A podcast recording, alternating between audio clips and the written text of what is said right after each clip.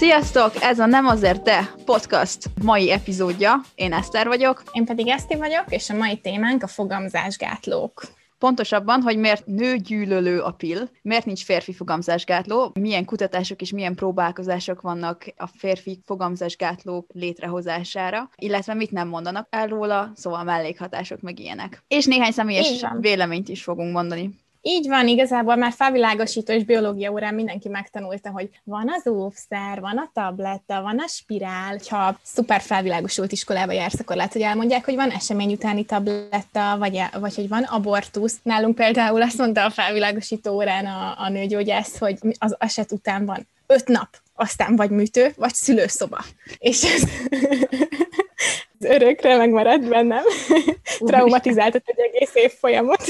De igazándiból mi most nem ezeken a módszereken akarunk végig zongorázni, mert szerintem az nem mondaná újdonságot sokaknak, hanem inkább az etikai kérdéseket szeretnénk körbejárni, az érdekességeket, amikről nem biztos, hogy hallottatok, és hogy új szempontból megvizsgálni a fogamzásgátlást. Most random visszatérve ahhoz, amit mondtál a középiskolai felvalókosító órákról, hogy hozzánk nem is nőgyógyász jött be, hanem védőnő, és elmondta a gumit, a tablettát, az esemény utáni tablettát, meg az abortuszt. Szóval én úgy, volt, én úgy mentem vele, ez mit tudom, volt 7.-8. és amúgy nálunk középiskolában például nem is volt felvilágosító óra emlékeim szerint. Aha. Tehát én úgy mentem bele ebbe a világba, hogy úristen, csak három fogamzásgátló módszer van.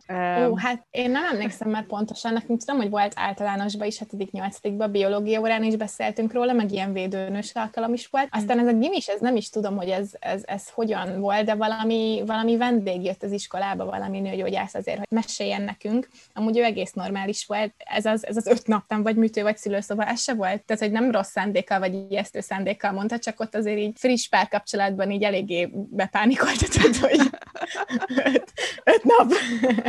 De azért ez a szemeim előtt lebegett ez a gondolat, amikor esetleg úgy alakult. Szóval szerintem egyébként magával a felvilágosítással is van probléma, meg a felvilágosító órákkal, hisz úgymond ilyen mechanikai fókuszú, hogy mi megy hova, mi, mi, hogyan lesz a gyerek, meg, meg petesejt, meg sperma, meg ilyenek. Mi és amúgy gyakoroltunk banánon gumifelhúzást. Nem mondod. De hetedik, hetedik nyolcadikos érte 13-14 éves kis kamaszok, és így akkor itt van egy színes gumi, ezt most felhúzzátok a banára. Mi meg így, úristen, nagyon gáz volt. Annyira kellemet, szerintem azt szerintem az általános iskolás éveim legkellemetlenebb élménye. Igen, szerintem ezt így, nem tudom, valahogy úgy kéne, hogy a gyerekeknek a korához megfelelő szinten és érettségi szinten beszéljenek ezekről a dolgokról. Illetve egy csomó tök fontos téma kimaradt, szóval nem egyszer sem hallottam, pedig én ebben a felvilágosultabb közegben, progresszívabb közegben voltam középiskolás, de így a beleegyezés fontosságáról, vagy az örömszerzésről, vagy nem heteroszexuális kapcsolatokról azért nem esett szó. Az egész nagyon a férfi, nő és mi történik a paplan alatt témára volt kihegyezve.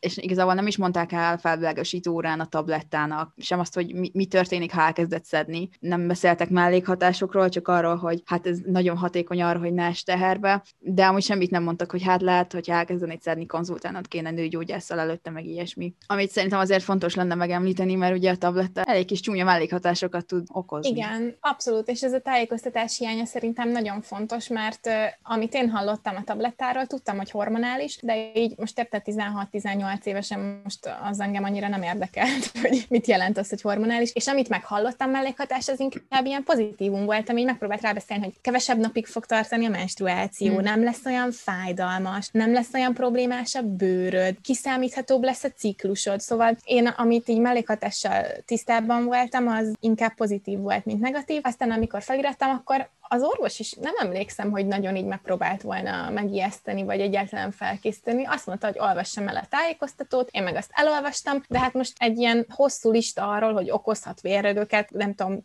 ezerből egy emberben, ez engem annyira nem hatott meg. Ja, persze, meg hát ki a halálom olvassa át, ez egy nagyon hosszú lista. Olyan hosszú, hogy így Igen. inkább rá se nézek, mert már attól elkezd fájni a fejem. Én soha nem voltam a tabletten, én a, a hüvelygyűrűt alkalmazom, és amúgy nekem a nőgyógyászom direkt mondta, hogy ne is használjam a tablettát egyáltalán, főleg, főleg nem úgy, mint első fogamzásgátló, mert ez nagyon fel tudja borít a mhm. hormonális rendszeremet. Szóval ilyen szempontból jó volt, hogy így konzultáltam vele.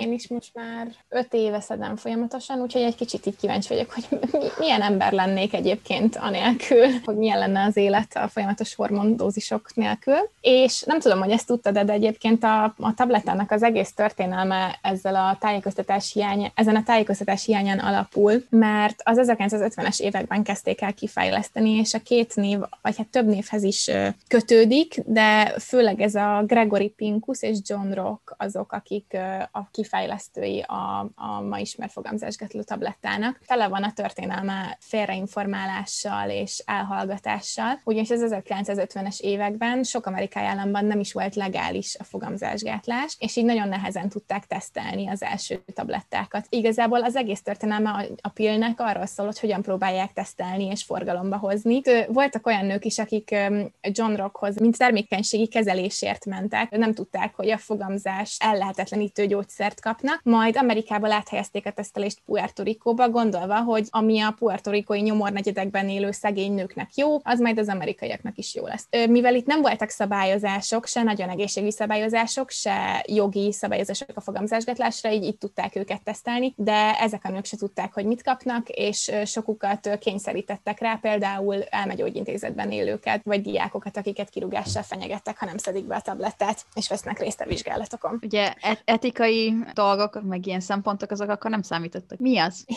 Igen. Nem vagyok benne százszerzelékig biztos, meg fogom adni a forrás, de még azt is olvastam, hogy egyébként ez a két illető férfiaknak szánta a tablettát legelőször, de aztán amikor szembesültek a mellékhatásokkal, akkor és rájöttek, hogy a férfiak nem fognak ilyen életminőséget rontó tablettát szedni, akkor álltak át a nők tesztelésére. Jó, az a nőknek, szenvedjenek ők. Igen. Szóval eleinte ez volt a probléma, hogy nagyon nem találtak olyat, akin tudtak volna tesztelni, és akik kapták, még úgy is, hogy nem tudták, hogy mit kapnak, estek el a, a használatától, mert nagyon komoly mellékhatásaik voltak. Majd stratégiát váltottak, és elmondták a nőknek, hogy teherbeesést akadályozna meg a gyógyszer, ezután pedig százával jöttek a jelentkezők, viszont ők is rengeteg mellékhatásról számoltak be, mint hány inger, rosszul lét, hány hasfájás. A tesztelést végző orvosok hiába mondták, hogy ez így ilyen formában nem alkalmas a forgalomba hozatalra, attól függetlenül ebben az első formátumban adták ki legelőször, és ez az első kiadás, ez a hatásos fogamzásgátláshoz szükséges hormonoknak a tízszeresét tartalmazta. Jézusom! Érted, Úgy, tehát, ez az alap is nagyon felborítja bármilyen hormonális rendszeredet, nem hogy a tízszerese. Igen, úgyhogy ez egy kicsit para,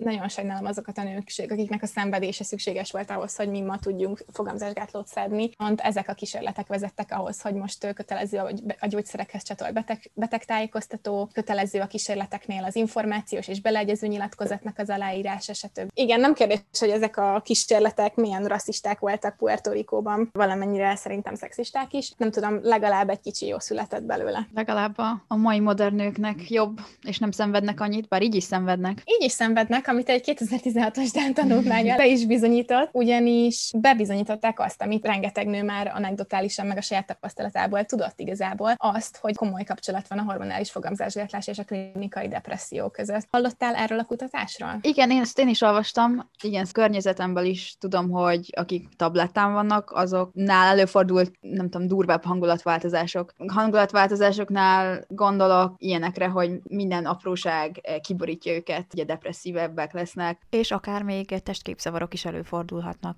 Igen, szóval nem, nem csodálkozom, hogy a te ismerőség is ezt tapasztalják. Én talán nem ennyire komoly szinten, de én is gondolkozom, hogy esetleg a problémáim, meg a hangulatingadozásaim vajon felfoghatóak-e annak, hogy a tabletát szedem. Illetve ez a Dán tanulmány is igazából ezt, ezt hozta ki. Több mint egy millió nőt vizsgáltak meg hat év alatt, és így találtak szignifikáns összefüggést a depresszió és a gyógyszer között. És ami az igazán sokkoló az az, hogyha valakinek tinédzserkorban írják fel a fogamzásgátlót, akkor 80% az esélye, hogy később antidepresszánsokra fog szorulni. Amúgy... Ami azért elég durva, és ja. ezt nekem senki nem mondta.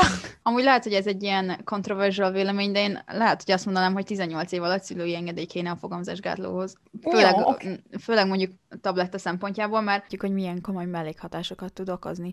Tehát, hogyha 18 év alatt te hormonális fogamzásgátlót akarsz szedni, akkor én azt nem csak, hogy nőgyógyászati vizsgálathoz, meg konzultációhoz kötném, hanem szülői engedélyhez is. Hát jó, amúgy igazából szerintem egyetértek veled, viszont akkor meg ahhoz az kell, hogy az óvszer, ami ugye hormonmentes és teljesen hmm. hasonlóan biztonságos, akkor az viszont legyen, ha nem is ingyen, de akár ingyen, akár nagyon olcsón hozzáférhető, és ne legyen az, hogy több gázetiniknek mondjuk óvszert venni, vagy ne legyen az, hogy teljesen társadalmilag elfogadott, hogy a férfiak utálják és nem akarják használni. Vannak problémák a hormonális fogamzásgátlással, ami tény, viszont az, az hogy hozzáférhető, az, az egy jó dolog. Egyetértek azzal, hogy orvosi szempontból fontos lenne, ha nem elvenni, de egy kicsit kontrollálni, vagy egy kicsit nagyobb elővigyázatossággal bánni vele, viszont akkor az, ami meg biztonságos és hormonmentes, az, az, az ne legyen tabú, és az ne legyen hozzáférhetetlen a fiatalok számára. Tökéletes világban működne is, ugye?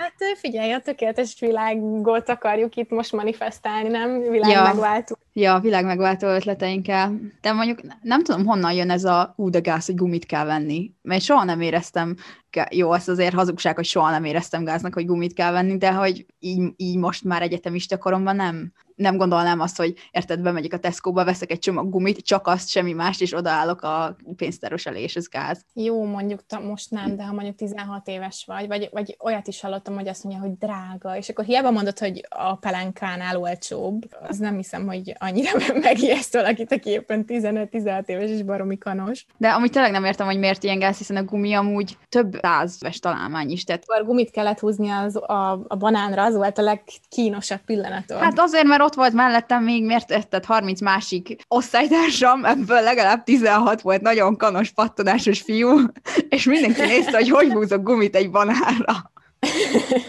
Szóval visszatérve a gyógyszerre, tehát, hogy megbeszéltük, hogy mennyi negatív hatása lehet, és akkor lehet, hogy most azt gondolod, hogy hát nem te, de az általános alany azt gondolja, hogy basszus, hogy ez ilyenekkel jár, és még depressziós is vagyok tőle, meg minden, akkor én most szépen abba hagyom. Haha, az nem ilyen egyszerű. És most ajánlanék nektek mindenkinek Lazy Women cikket, az online magazinjukban jelent meg egy vendégszerzőnek a személyes eszéje, aminek az a címe, hogy Relinquishing Control, The Unspoken Pains of Quitting the Pill, és ebben az eszében arról mesél, hogy amikor a szerző abba akarta hagyni a gyógyszert, hogy teherbe eshessen, akkor milyen iszonyatos mellékhatásokon ment keresztül a tabletta elhagyása miatt, és igazából arról ír, hogy senki nem készítette fel soha, amikor elkezdte szedni akkor az orvosa ráijesztett egy sor mellékhatással, de a, ahhoz, hogy abba hagyja, ahhoz nem, nem adtak neki semmi támogatást, vagy semmilyen útmutatást. És azok a problémák, amiket elvileg, amiken elvileg javított a gyógyszer, azok súlyozottan tértek vissza, tehát a pattanások, a fájdalmas és kiszámíthatatlan menstruáció, puffadás, emésztési zavarok, stb. Viszont azok a problémák, amik elvileg a tabletta miatt jönnek elő,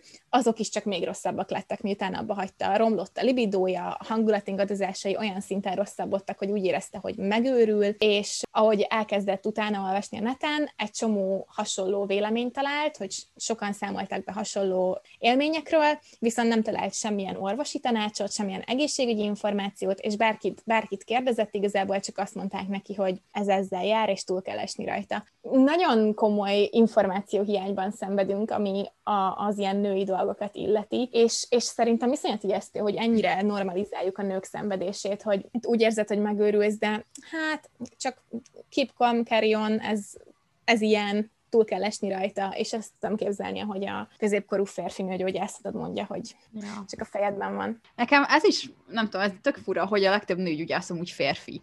Én most váltani fogok nőgyógyász, mert mindig kényelmetlenül érzem magamat, hogy be kell menni egy ilyen középkorú férfi nőgyógyász kis, nem tudom, orvosi rendelőjében. Az enyém amúgy nőgyógyásznak, mert így orvos tök jó, meg tényleg, hogy amikor felirattam a fogamzásgátlót, nagyon rendes volt, mert átbeszélte velem, hogy kb. minek milyen mellékhatása van, meg így kezdőként mit kéne elkezdeni szedni, de amúgy én ezt nagyon utálom, amikor így terpesztek nyilván, és közben elkezd nekem ilyen pszichológiai dumákat mondani. Én így, úristen, hagyjál már. Szóval én évente járok nőgyógyászhoz, ilyen éves kivizsgálásra, és ennek pont eljött az ideje, és ezt megelőzően e, picit fájt a, a menstruációs kap felhelyezése. És nem tudtam, hogy azért, mert én vagyok nagyon béna, vagy van valami szervi oka is, és gondoltam, ha már ott vagyok, és a, a doktor bácsi úgyis a lábaim között kutat, akkor meg fogom kérdezni, hogy nézzük már meg, hogy, hogy mi ez.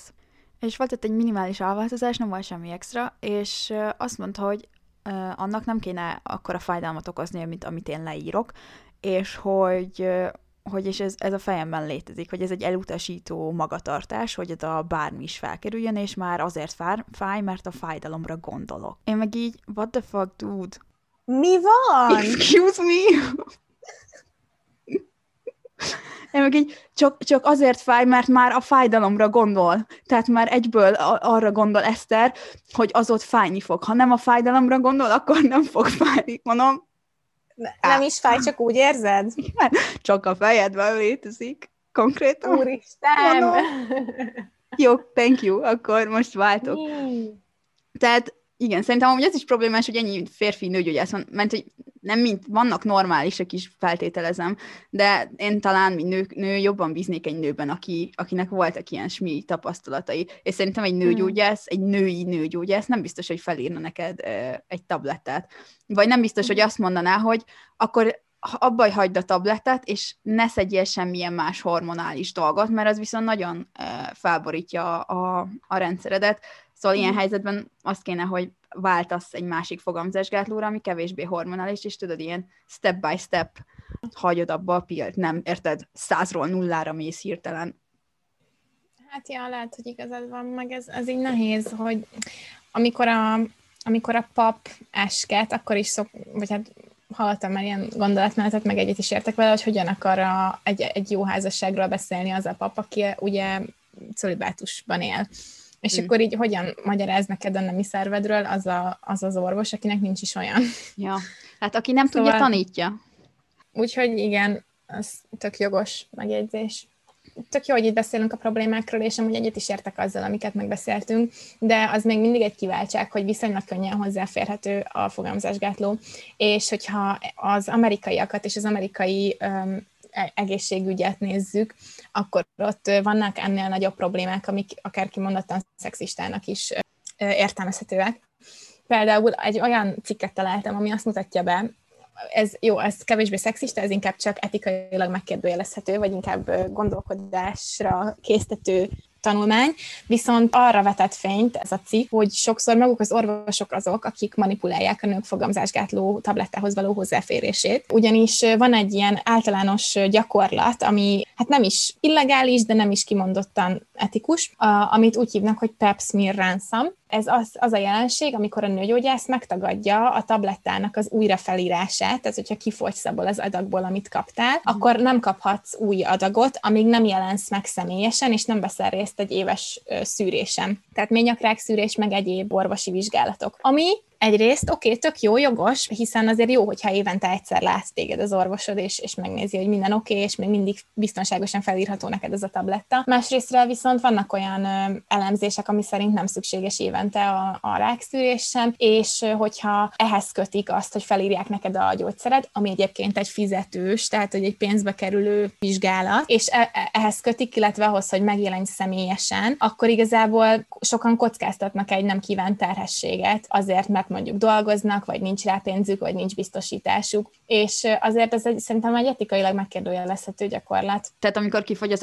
adag havonta? Kéne nem, ha jól értem, évente. Évente. Én amúgy kötelezővé tenném a, a szűrést, tehát az éves szűrést, azt mindenképpen szerintem az szükséges. Még akkor is, hogyha mondjuk kutatások azt mondják, hogy rákszűrés, ez nem, nem feltétlenül szükséges az egy év, de bármi más baj előfordulhat az egy év alatt, amit mm-hmm. te mhm. akár nem is tudhat. Mondjuk kötném ahhoz, hogy egy év mm-hmm. után menjenek el igenis kivizsgálni vizsgálásra. Most egy személyes példát mondok, ugye én nem a tablettát szedem, hanem ezt a hüvelygyűrűt, és amikor elfogyott a mostani adagom, akkor itt el kellett mennem egy kivizsgálásra, hogy odaadják, ugye megint. Uh-huh. És kiderült, hogy magas a vérnyomásom, és a gyógyszer magas vérnyomás is okozhat, mint mellékhatás, és magasabb volt, mint, mint az átlag. Tehát az én koromhoz uh-huh. képest nagyon magas volt. Mondjuk ilyen hátránya is lehetnek akár a tablettának is, viszont adnék egy olyan opciót, hogy oké, okay, akkor megválasztatod az időpontot, illetve a szűrés ingyenes. Igen, tehát hogy kontextus. Szóval, hogyha valamit kötelezővé teszel, akkor ez legyen ingyenes, illetve, hogyha meg kell jelenned, akkor nem tudom, akkor szerintem legyen alap, hogy a munkádból hiányoz dolgozhatsz, és mondjuk van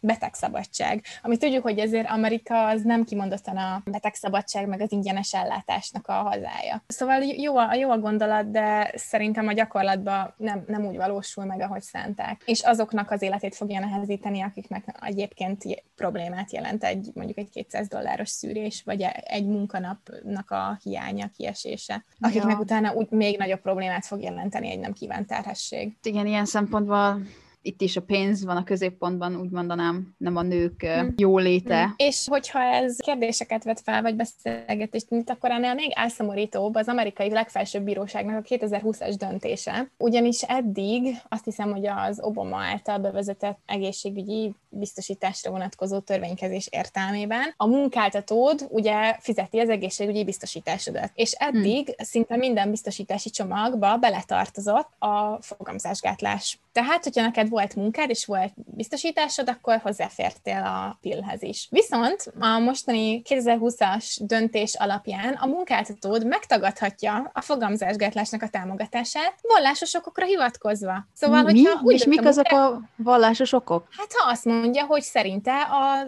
a hormonális fogamzásgátlás az, nem tudom, az ördögtől való, vagy az, az, az ő vallása nem támogatja. Tehát, hogyha a munkáltatód, a főnöködnek más a vallása, mint a tiéd, akkor téged mm. ilyen szinten diszkriminálhat a... a munkáltatód, igen, vallásos mondjuk, akkor azt mondhatja, hogy te továbbra is megkapod a biztosítást, hiszen a munká, munkavállalón vagy, de az a biztosítás nem vonatkozik a fogamzásgátlóra. Hát ezt nem tehetné meg. Hát, de most már megteheti, azt mondta a legfelsőbb bíróság. Jézusom! Ja, vallásszabadság. És vágott 2021 21-ben vagyunk már, és ilyenek történnek. Igen. Ez még egy Trump által előhozott dolog volt? Igen. Ja, ja, gondoltam. Hát akkor reméljük, hogy a, az új főni majd változtat ezen. Ja, csak egy, nem tudom, hogy milyen ö, gyorsasággal és egyáltalán hogyan lehet egy legfelsőbb bíróságnak a döntését visszavonni, hiszen itt ö, nem Trump döntött így, hanem a bíróság, ami hát Trumpnak köszönhetően lett konzervatív többségű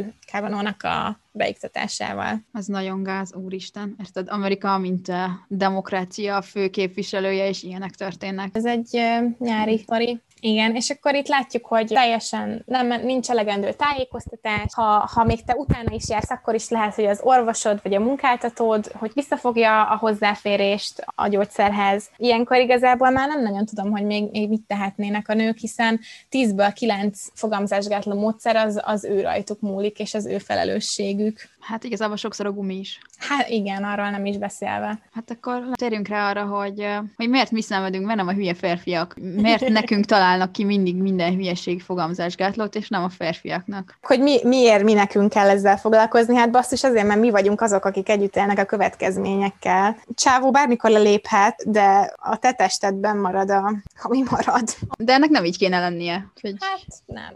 Szóval egyrészt ez a maga a biológiai tény, másrészt pedig ez egy szocializációnak is az eredménye, társadalmi tényezőknek a közrejátszása, hiszen szerintem ezt tanuljuk kiskorunktól kezdve, felvilágosítórától kezdve, erre vagyunk nevelve a tévében, stb., hogy az nekünk kell ezzel foglalkozni, sőt, ugye az is ilyen társadalmilag elfogadott tény, hogy a férfiak nem csak, hogy nem vesznek részt benne, de akarnak offszert húzni, vagy, vagy ilyesmi. Szóval látjuk, hogy már alapból nincsenek nagyon kiegyenlítve a, a pályák, amikről indulunk. Úgyhogy egy kicsit annak is utána néztünk, hogy miért nincs tudományos áttörése a férfiaknak szánt fogamzásgátlásban, miért nincsenek mondjuk hormonális fogamzásgátlók férfiak részére. És amit találtunk, az elég elkeserítő, ugyanis vannak ilyen kutatások, de nagyon sokszor zsákutcára futnak. A férfi hormonális fogamzásgátló az azért is kihívás, mert a, a, ugye a spermaszámot kell csökkenteni, anélkül, hogy az merevedési zavarokat vagy csökkent szexuális étvágyat okozna. Tehát, hogy nem csak a biológiai része a kihívás,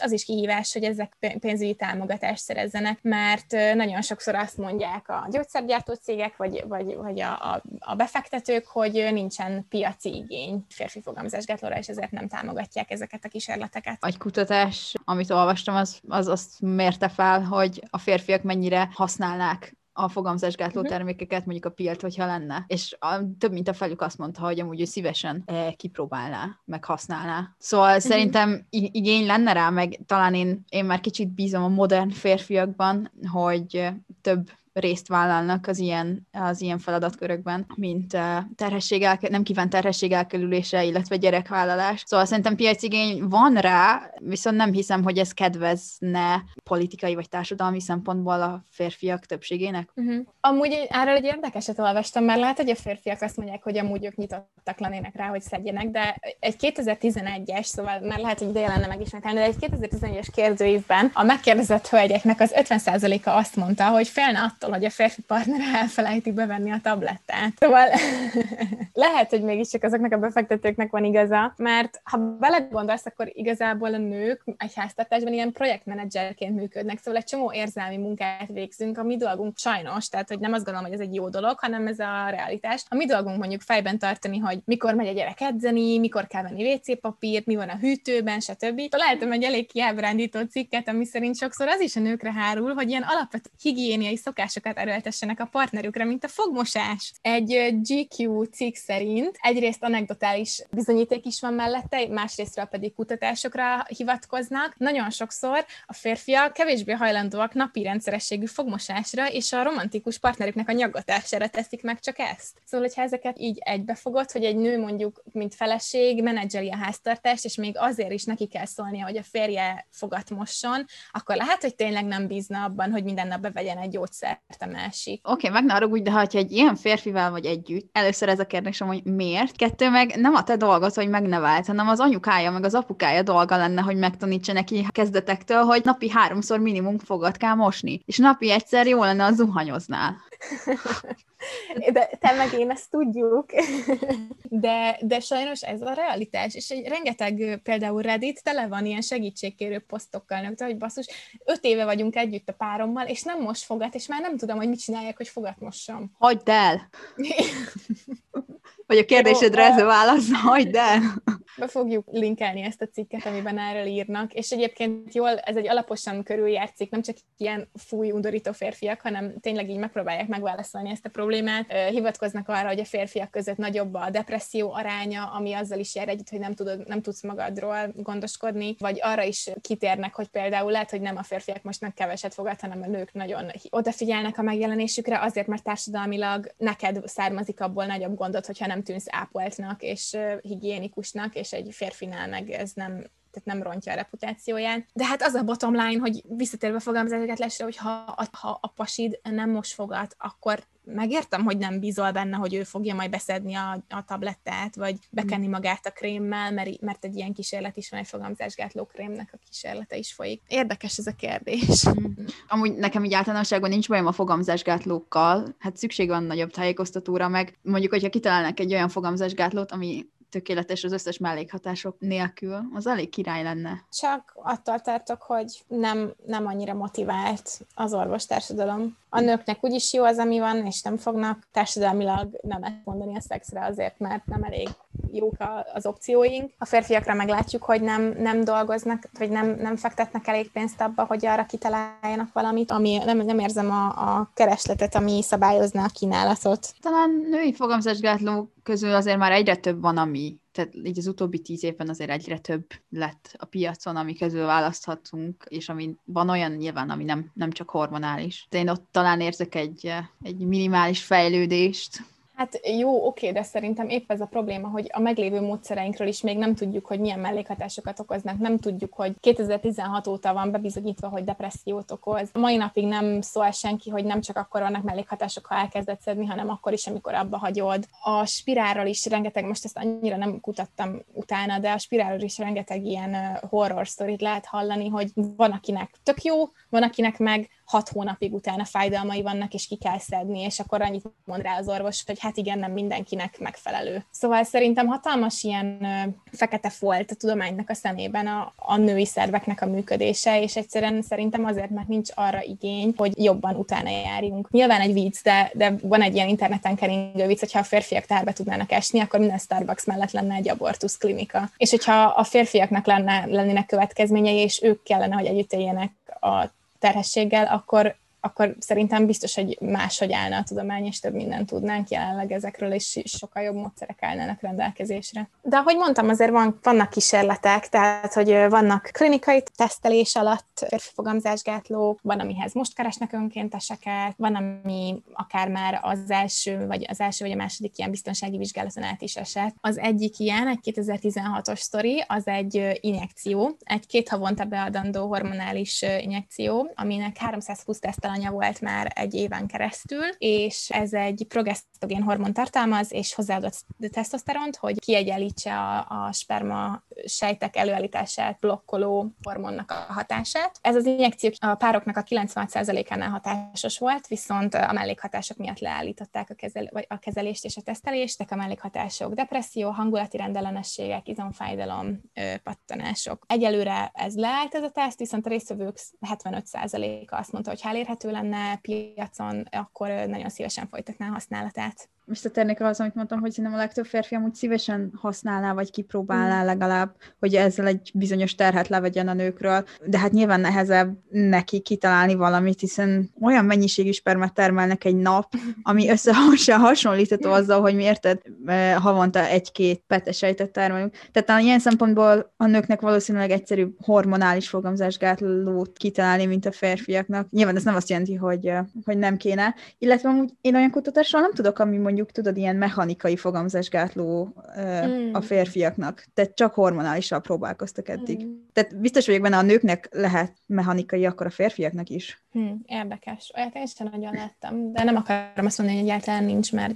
nyilván azért nem olvastam ki az egész Google, de, de, de érdekes, mert a legtöbb, amit találtam, az ilyen spermaszám blokkoló vagy kontrolláló hatású. Ja, igen, én is csak azokról, én is csak, csak arról a zseléről tudok, amit be kell masszírozni a válba, meg a hm. tablettáról. Az a zselé amúgy elég érdekes, de az, én 2018-as cikket láttam, hogy elkezdik tesztelni, aztán a legfrissebb információ, amit találtam, az még mindig az, hogy az önkéntesek jelentkezését várják, úgyhogy lehet, hogy ez is nehezíti a, az áttörést, nincs elég önkéntes, vagy, vagy nem tudják elég gyorsan, elég biztonságosan letesztelni embereken. Hát tudod, ha ez is olyan fontos lenne, mint a koronavírus, akkor ezt tudnánk fogni globálisan, és egy éven belül olyan faszok fogamzásgátló lenne a nőknek, hogy hú, igen, lehetséges. Jó, a koronavírus egyelőre tényleg fontosabb, de, de az biztos, hogy egy férfi fogamzásgátló is nagyon szignifikáns áttörés lenne hmm. a közegészségügyben és egy nagyon fontos szükségletet elégítene ki egy biztonságos, magas hatásfokú és visszafordítható férfi fogamzásgátló. Ehhez mondjuk szerintem az is szükséges lesz, hogy tudom, rendesen reklámozzák, vagy mondjuk elfogadottabbá tegyék. Igen, a... itt most megint um, Tehát társadalmilag... ez a világnak a problémája. Tehát, hogy egy Igen. társadalmi átnevelés, meg, meg, meg felvilágosításban való változtatás hmm. szükséges, ami én nem látom, hogy meg fog történni. Szerintem a skandináv országokban, ahol a férfiak már amúgy is többet, vagy több szerepet vállalnak a családban, meg a, a gyerekek felnevelésében, ugye ott nekik már van külön szülési szabadság, úgymond, ott valószínűleg jobban befutna ez a dolog. Uh-huh. Még akkor is, ez csak egy pár országról van szó, ahol ez népszerűbb lenne, az is egy kezdet, egy Így van. első lépés. Hát, látjuk, hogy vannak próbálkozások, és remélem, hogy ezek viszonylag mind elég frissek, úgyhogy reméljük, hogy lesz, lesz folytatásuk. Jó, szerintem ezt a témát kimaxoltuk. Kimaxoltuk, úgy érzed? Én úgy, de ha valaki nem, akkor várjuk a kommentjeit, vagy a, a, a hozzászólását a honlapnak a kontaktformján, a kapcsolatoldalon, és nagyon szívesen beszélgetünk tovább erről a témáról. Csináltunk uh, még egy uh, epizódot is, hogyha összegyűlik annyi kiegészítő dolog, vagy kiegészítő téma, amiről ti szeretnétek beszélni. Igen, és hogyha nem akartok a honlapon üzenetet küldeni, akkor Instagramon is várjuk a megjegyzéseket, vagy az ötleteket, és legyen ez egy több oldalú beszélgetés, nem csak, nem csak mi oktatunk titeket. Reméljük, hogy élveztétek ezt az adást is, és legyen kellemes hetetek. Sziasztok! Sziasztok!